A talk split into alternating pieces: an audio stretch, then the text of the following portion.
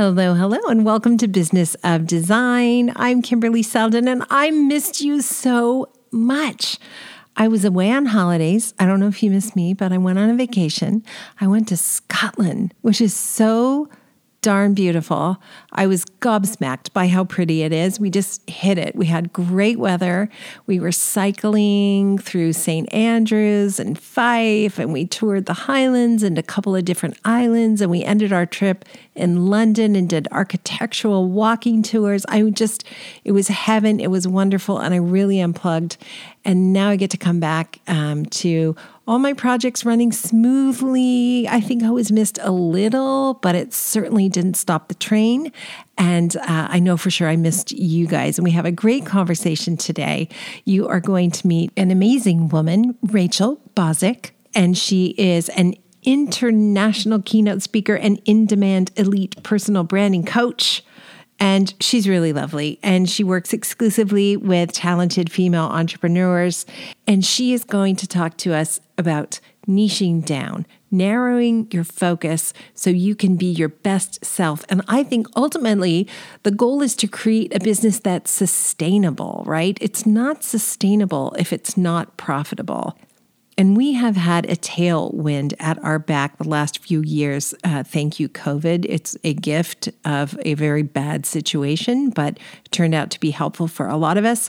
We have had an excess of work, we've had an excess of projects. It's really exciting. And now I think as we're coming out of that phase, it's important for us to be intentional and make sure we continue to work with those clients and on those projects that are consistent with our value, complement our brand, and frankly make us happy.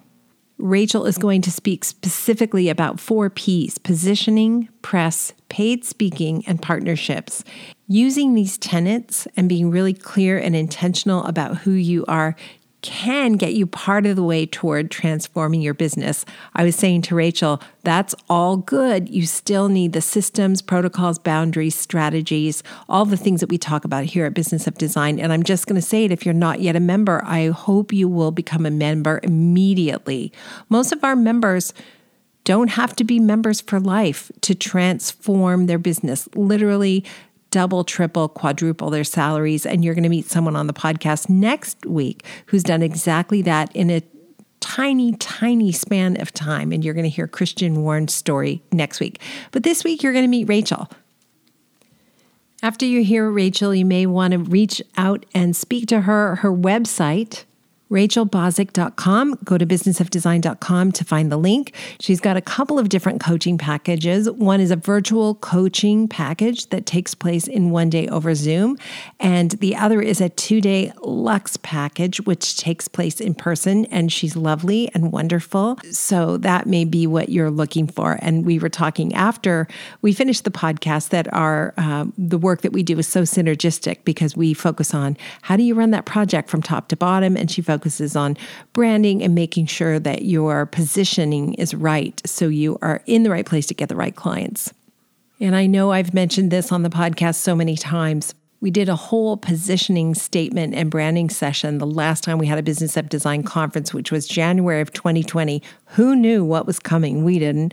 But anyway, if you all recall the mantra, I am the expert, I am the prize to be won, I am on a mission to help.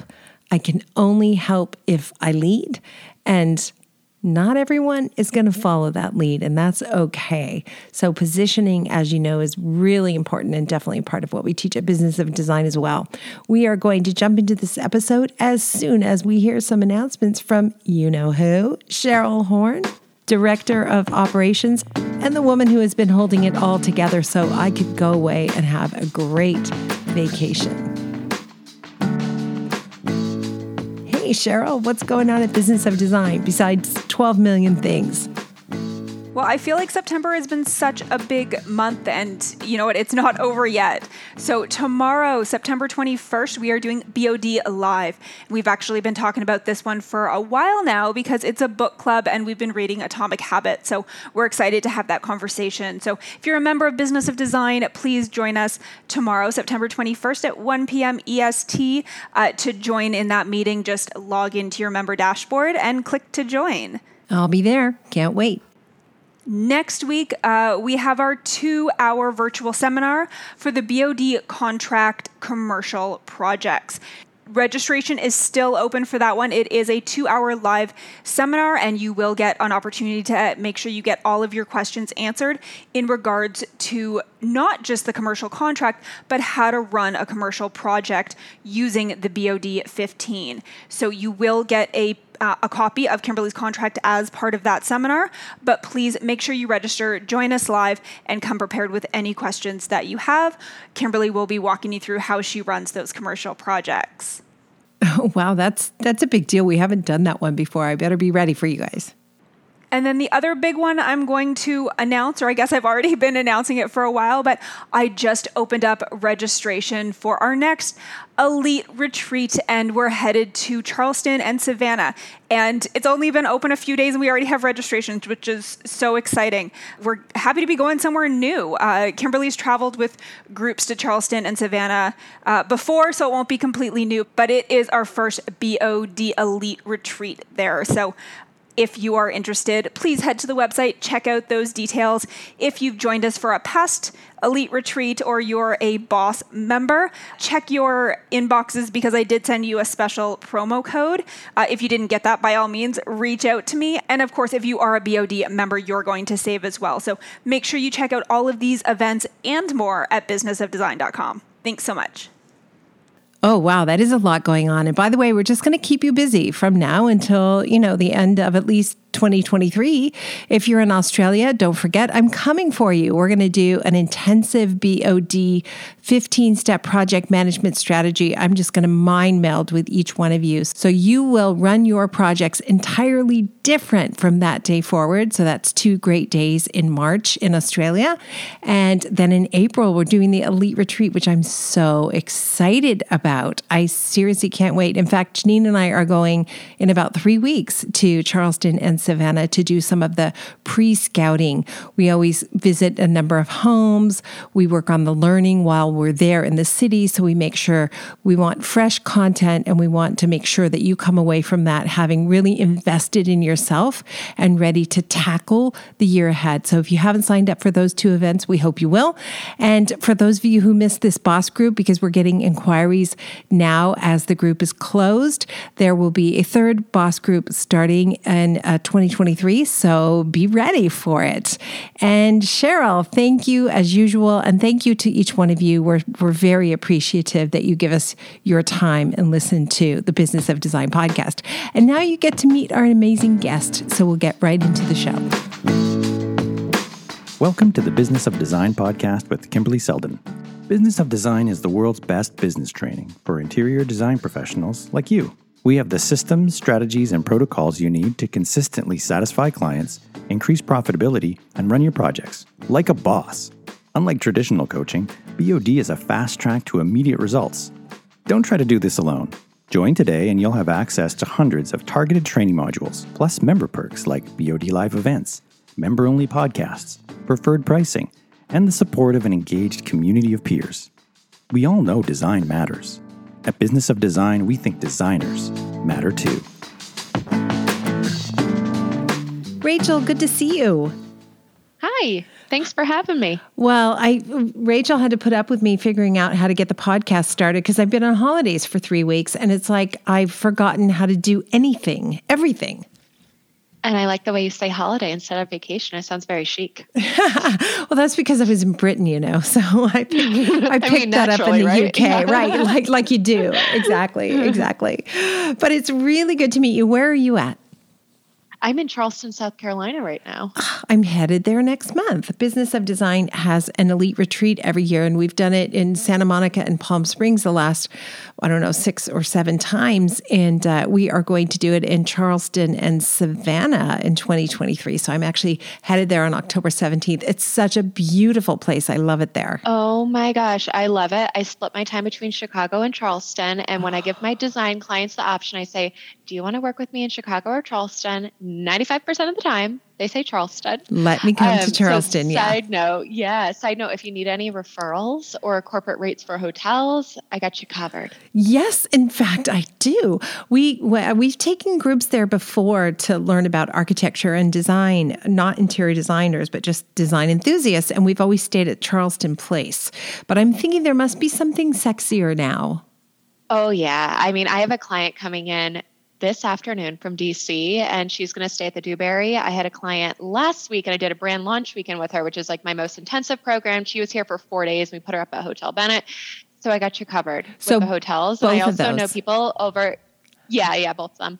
I also know people at the Pre- Preservation Society, and they're doing a hard hat tour in one of the historic homes in October with the architects, with the Preservation Societies coming in, and they're doing a talk. So let's connect after. Oh, that's amazing. Thank you. Yeah. Okay. I'm so looking forward to it. I have to say, I, I really am. And I'm looking forward to this conversation because I meet so many designers who have been in the trenches, in the weeds for so long, and they, they feel that they have to somehow accept where they're at in terms of the type of clients they're getting when their heart's desire is to reach a client who allows them to do bigger and better and more fulfilling and satisfying projects. So I want to not waste any time with you today, Rachel, and I want to ask specifically how do I stop where I am right now and go further, catapult myself further toward the clients I want? What are the actionable things I can do right now to make that happen? Yeah, good question. So I work with female entrepreneurs, interior designers specifically, about 75% of my client base, and they all ask me the same question. And I really work with entrepreneurs that are in a place, right, where they're they're three, four, five hundred thousand dollars in. So first thing I would say is like you got to figure out what you like and what you don't like like in your early stages of your business what type of projects do you enjoy what type of people do you enjoy what type do you like historic do you like new builds so spend those early years trying to figure it out then when you get to the place where you're like three, four, five hundred thousand dollars in, it's time to niche down. What do you mean okay? three, four, five hundred thousand dollars in? Explain what you mean by that. You've done that in your business, right? So you've you earn yeah. that in terms of profit or you've earned that in terms of gross income? What specifically do you I mean? would say gross. Yeah, gross in the sense of you've been in a position where you've had the client base right? You've been on the job sites, you might have hired your first team member, but you've spent the time playing around with different types of projects and clients.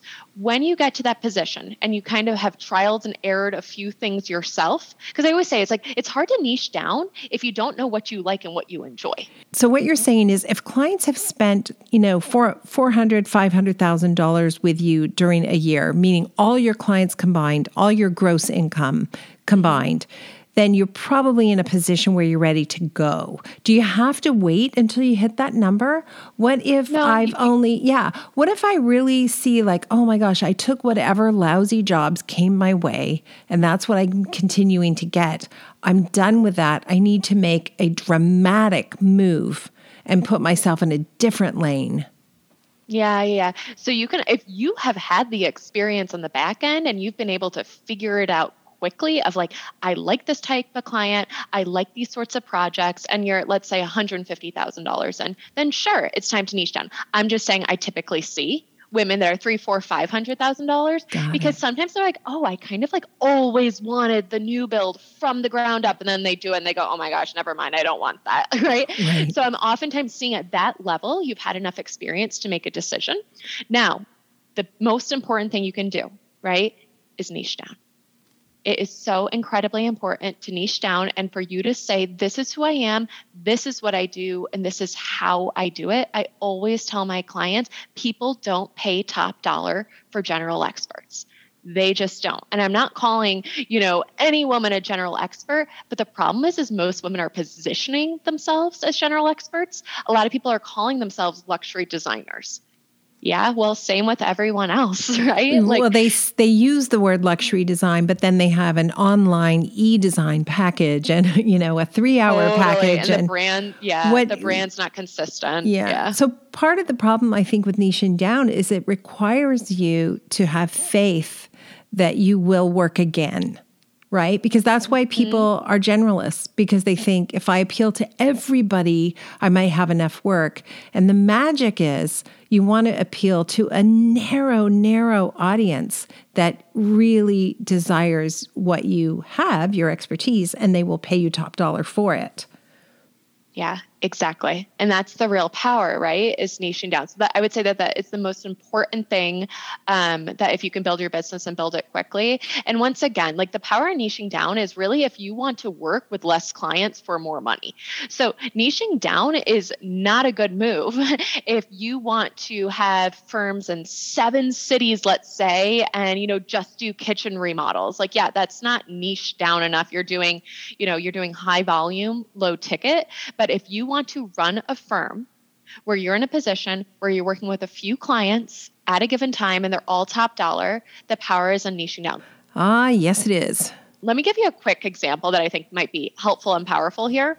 Um, so, I had a client semi recently that came to me and she said, You know, listen, I'm really passionate about doing designs for families. I'm a family myself. I love doing kids spaces and family rooms and nurseries and kids rooms and all of that. And I said, Anne, I love it. And I think that's great. But like so many other designers are moms as well. And they want to do family spaces at the same time. So the question becomes like, why you over everyone else? Mm-hmm. Now, she had the time in her business where she already was kind of playing around and saying, hey, you know what? I'm really kind of liking playroom design, but I'm kind of running up a hill right now with people not really wanting to invest in their playrooms. They want to throw IKEA in there, right? Because the kids are going to ruin it and they're going to outgrow it quickly. So she's like, I love this imaginative play and holistic play, but I'm having a hard time breaking in.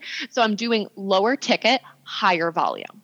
And I said, all right, we got to niche you down. If you really want to do play spaces, and that's like super specific and niche, we need to make you transition from the general expert, right, to the specialized surgeon. And what that means is what we did in transitioning her brand is we said, hey, listen, she's an in demand playroom designer. She has a background in early education you know, previously, years and years and years ago, she created a co created a curriculum that is taught in 45 schools. She saw kids addicted to the tablets and said, hey, listen, you know, I really want to help people understand holistic play and what that looks like. So we used that previous experience. We started calling her in demand playroom designer. We started getting her press, Family Fun magazine, Parents magazine. And then we got her in a position where now she became from saying, like, hey, I can do family spaces. I'm a mom too. I like doing design, to saying, like, hey, I'm an in demand playroom designer.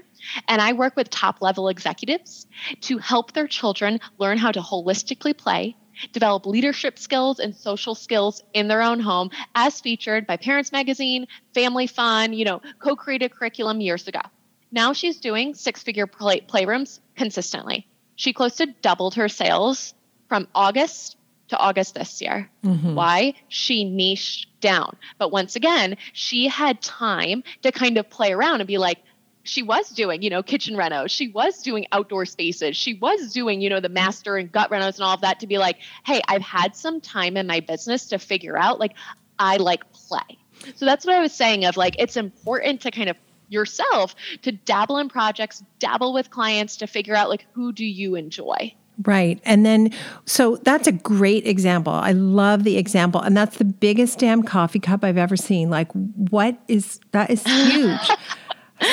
it's a big latte mug. Yeah, these are oh, for my oh, wedding coming up, but that's, that's a whole nother side oh, story. They're like inspired by Ralph Lauren. Oh, yeah, thank you. So fun. I love it. It's huge and it is Monday, so I completely get that. That was a great example. Give us a couple more examples because I feel I really feel for people who say I'm a kitchen designer. Oh my God, get in line. What could be an example potentially of someone who's a kitchen designer? How could that designer niche down or a bathroom yeah. designer niche down? Ooh, I know you want Rachel's answer, but you're going to have to hold for just a moment. And now, a word from our sponsor. I'm very excited about this one Kohler Signature Stores and Experience Centers. Have you ever done a project without Kohler? I don't think I have. Kohler Co., of course, is a global leader in the manufacture of kitchen and bath products, and it's continuing to expand its presence in North America, opening a 38th Kohler signature store in Torrance, California. Now, that's not too far from me in Santa Monica. I may have to check it out, although I frequently use the West Hollywood stores. Kohler stores offer sophisticated displays, elaborately designed suites, and vignettes, so I get great ideas, and they showcase all the Kohler family brands Kohler, Kallista, Robern, and Ann Sacks Tile and Stone. One of the cool things about these experiential spaces is they offer, for example, working shower systems, lighted mirrors, intelligent toilets. You can figure out how everything works so when you present it to your clients, you're the expert. Listen, just as I have an A team of contractors, plumbers, and electricians, I also have an A team of suppliers, and Kohler is at the top of my list. So I wholeheartedly recommend you check out the nearest Kohler signature store or experience center. And if there isn't one physically close to you, don't worry, you can visit them online and virtually. If you want to look good to your clients over and over again, and I know you do, you have to rely on brands you can trust. To find a Kohler signature store or experience center near you, go to stores.kohler.com or go to Business of Design and we'll have the link right there for you. Thank you, Kohler, for sponsoring Business of Design. We really appreciate it. Okay, totally. So, first thing I would say is you have to be thinking about the brand beyond the niche right? So I work with my women on something called four P's. So it's positioning yourself as the expert. That's one piece. Then it's the press to back you up. So it's Anne saying, hey, I'm calling myself an in demand playroom designer, but same with Family Fun, same with AD, same with Parents Magazine. So you have to also have like the backup credentials, and press is helpful for that. The next thing I would say is partnerships are incredibly helpful. So I'm using Anne again. She could call herself an in demand playroom designer all day, every day, but who's going to fill the pipeline for her? So it's partnering with other industry experts that I'm putting in quotes over here, right? That your ideal client hangs out with. So for Anne, who spends six figures on playrooms? They're like those nursery schools, right? That are six figure nursery schools. So those private schools are hanging out in quotes with her ideal client. Those concierge pediatricianists are hanging out with her ideal client. So I would say, in addition to niching down, you better have the backup of knowing how to get the press to give you the credibility or to have the background expertise, i.e., co created a curriculum in 45 schools, and the partnerships to fill the pipeline for you. Okay, so let's talk about kitchen design. So so fill this fill in the blanks for me. You're saying that a designer that just does kitchen design. Yeah, because that is a notoriously high volume, low income, Ugh, you yeah. know, ghetto that you might find yourself in, right? Mm-hmm. So help help help somebody who's designing kitchens right now bust out. What do they got to do? Okay, first of all, you can't keep doing the same thing that you're doing because that's not sustainable you're going to be looking at 30, 40, 50 kitchens a year. So, how do we get you from 30, 40, 50 to six or seven a year? Right. So, the question becomes is first of all, even at your highest level kitchen, you're not going to make enough money on it. So, you need to expand beyond kitchen. So, you need to start looking around and seeing what else are you good at and what else do you enjoy. So, for example, like Kay, it seems like obviously if you're doing kitchen remodels, that you're really good at renovations. So, can you do large scale construction? So it, it, really right it obviously like depends on the woman it's a tough one. yeah that that's well, a tough one. that's why i was saying you need the time to kind of sit around and play around and see. I mean what could i'm you, typically seeing could yeah. you combine it with great room? Could it be like um or could it be um could you could you niche in the hardworking spaces of a home meaning kitchens and baths is there, and then the adjoining spaces, whatever spaces connect those rooms? I don't know. That doesn't feel yeah, like niching down so much as it feels like niching up. well, okay, yeah, yeah. So there's really like two options, two options with niching down, and it depends on my client and which one we select. And sometimes we choose both. So the first one is the types of projects that you do. So I mm-hmm. will have some of my clients, about 30, 40%, that are like an Anne. They're like, I just want playrooms. For them, they might be like, I only like my client coming into town tonight. She wants just new builds from the ground up with luxury architects. My client last week, she's just specializing in historic homes. Okay. So that's the type of project. And it could be like, hey, it's full furnishings. And like, that's what I'm really great at. Or maybe it could be we only do kitchens in historic homes, or we only do kitchens in high rise condominiums because there are unique no, you challenges. Can't just do kitchens because you're not going to make good money on it. Really? Gosh, I gave you I gave you one that was hard. Okay. Yeah, but okay, so that's the first. Well, okay, like the types of projects you do. We our kitchens run 150 to 200,000 by the time they're done because there's butler yep. pantries and there's usually an eat-in area and all that kind of stuff. So I suppose if you were doing only high-end luxury kitchens, you probably could get away from that rut of 40 kitchens a year and get down to like, you know, 10 kitchens a year and do okay. I don't know. Anyway, okay. I'm still yeah, I'm, I'm fighting for you. Okay. The, the kitchen and bath industry experts. I'm fighting for you. I'm fighting for you. I hate to leave them thinking that they only have to do volume. Because there are yeah. people who literally only want to do. So I guess in that case, I would say we have to get your kitchens into a new class above other kitchens. Your kitchens so have to look different than other kitchens. That I was going to mention, right? So the second group is the types of clients that you serve. So all of my clients that work with me come to, me in a position where they're like, "Hey, I'm doing two, three hundred thousand dollars in furnishings a year. How do I make it a million dollar furnishings budget?" So this is my next note, right? Is if you either niche down to the type of project or you niche down to the type of person that you serve. Are these second, third family homes? Are these homes that are for really, really busy professionals that they just need a turnkey because they're barely there to make decisions? Are these homes for bachelors, right? Are you out in California or New York City? So the second question becomes, you know, is there a certain market? So I guess if, like, let's go back to kitchen like if but i mean honestly like at that level of wealth and luxury like they're not just bringing one person to the, their kitchen you have a designer that's doing the full home so that's why i'm challenging that's you on that point. of yeah. Yeah. Like, point. I mean, if even, even if we just niche you down to kitchen and bath in the luxury market, nah, uh, right? They're going to bring in someone to do the whole thing. I think you need another business of design member who wants to renovate the rest of the house and you work together and you handle the kitchens and baths and they handle the rest of the house. And then you can both, you know, be, you know, meteor, meteoric rise in your profitability. So let's put it that way. yeah yeah. It's it's a tough i mean and that's not like the typical right? So the typical is is like a woman coming in and being like hey i'm doing some renovations but they're kind of piecemealing it. That's what i'm seeing often. They're seeing like you know the family comes to them and the family's in a position where they have hoarded the cash and i'm putting that in quotes. They've worked really really hard for their money really hard.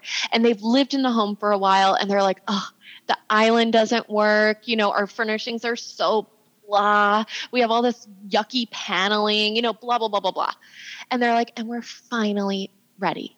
And then they go into the renovation, and naturally issues arise, and then that starts to cut the furnishings budget.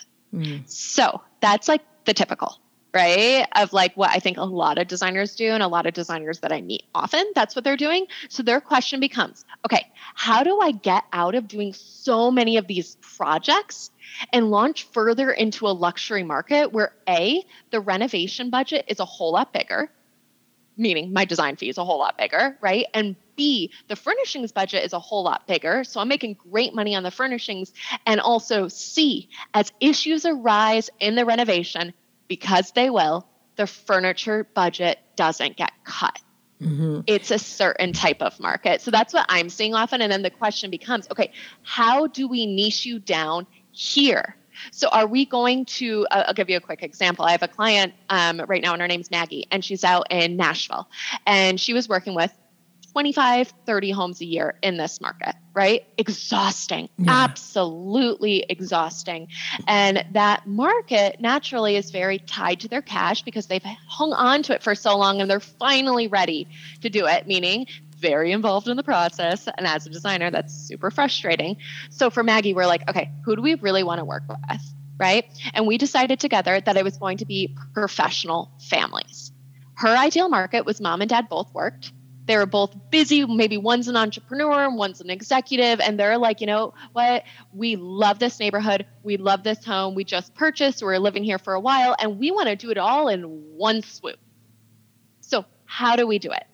guess what? There's so many other designers like Maggie that want that project right? So we can't make her a general expert. What were you going to say? No, I was going to say, like, this is all true and it's all such good information. And I don't care if you're doing a $20,000 living room or a $5 million house, you have to have the process, the systems, the boundaries, the protocols to run the projects to make those clients happy, or it's not going to work. It doesn't matter if you land a whale of a client who's eh, got $5 million to spend it, you still have to run your business from top to tail like a, like a professional. So so you, that's not a shortcut, right?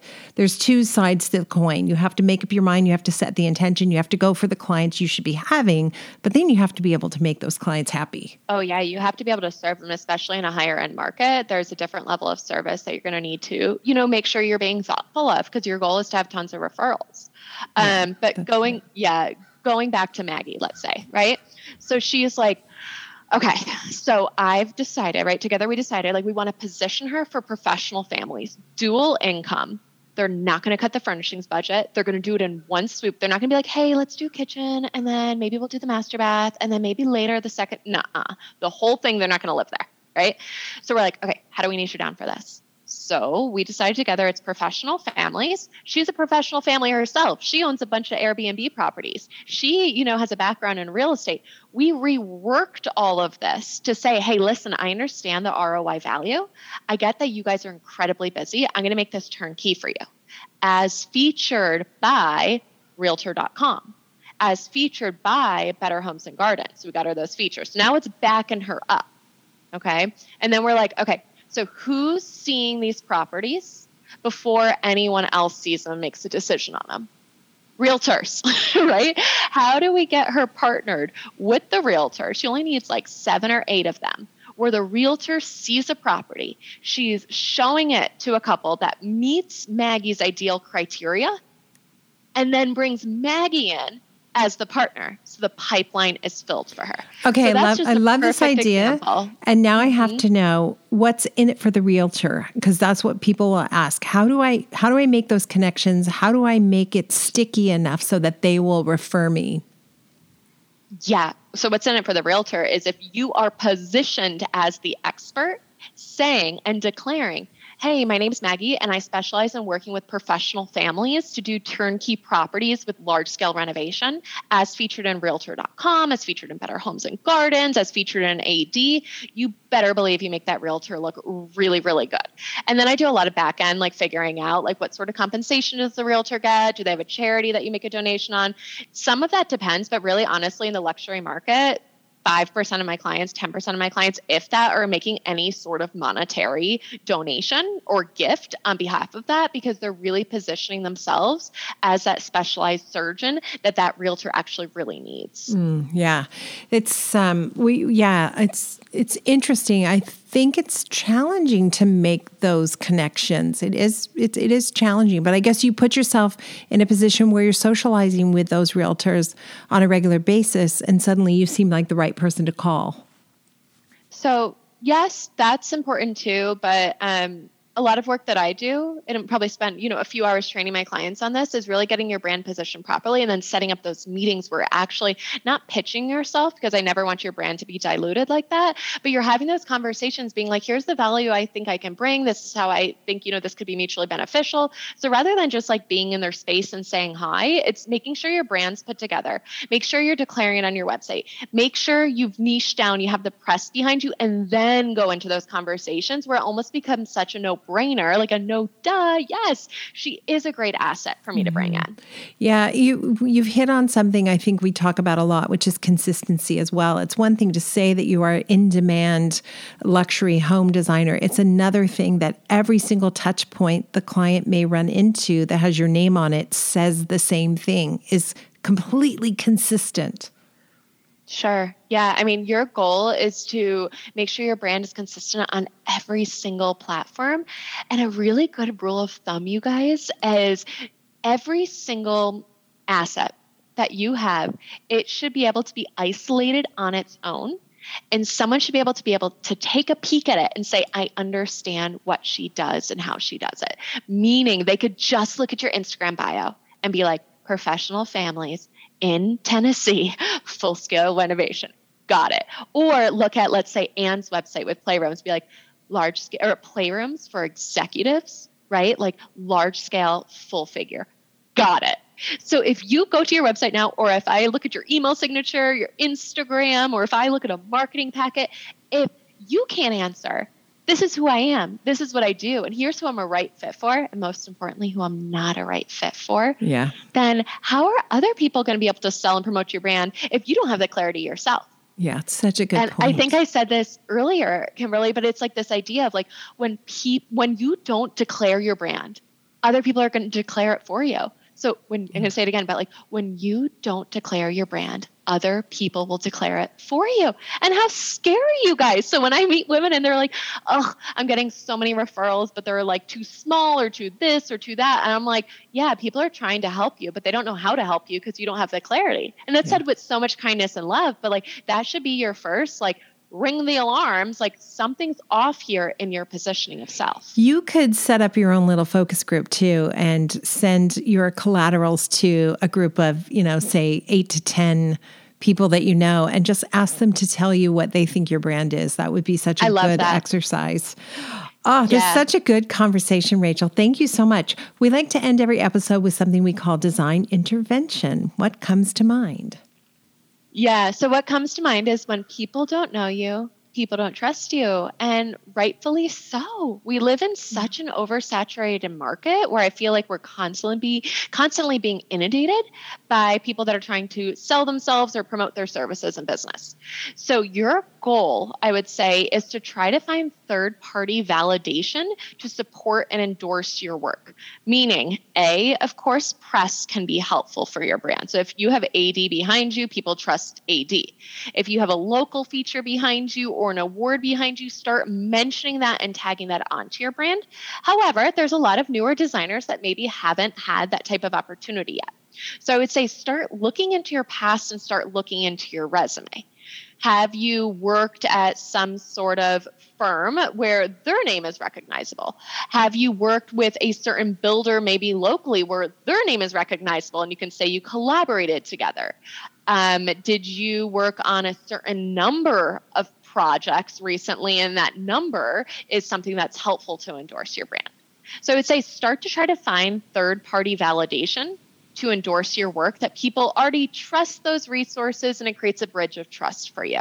And start including that in all your sales calls and your marketing material. Good advice. And you can start small too. You can go after smaller you know you don't have to go for architectural digest as the first uh, point but a local newspaper is a good point. A local local print magazine even some of the bigger blogs could be really impressive these days. So just the point is to start getting yeah. traction as long as it's important to your ideal consumer though. Yeah. Right? So start to think like okay yeah being in the seattle times like yeah that's a national publication but if you're not local to seattle right like don't be in it. Or if you really want to do really trend forward unique designs like yeah realtor.com does not make sense for you. Mm-hmm. so start thinking around of like is this local newspaper like helpful for my ideal client to trust me? I our like goal that. is a bridge of trust yeah. It, it is. And I thank you so much. This was a lot of fun. And what a, what a bonus that you're from Charleston. Thank you. That was fun. Thank you for being part of the Business of Design community and supporting BOD's mission to improve the industry one design business at a time. It's time for you to take the next step and join Business of Design. Like thousands of design professionals in 50 countries around the world, you'll find the systems, strategies, and protocols you need to dramatically improve your business and transform your life. What are you waiting for? Start today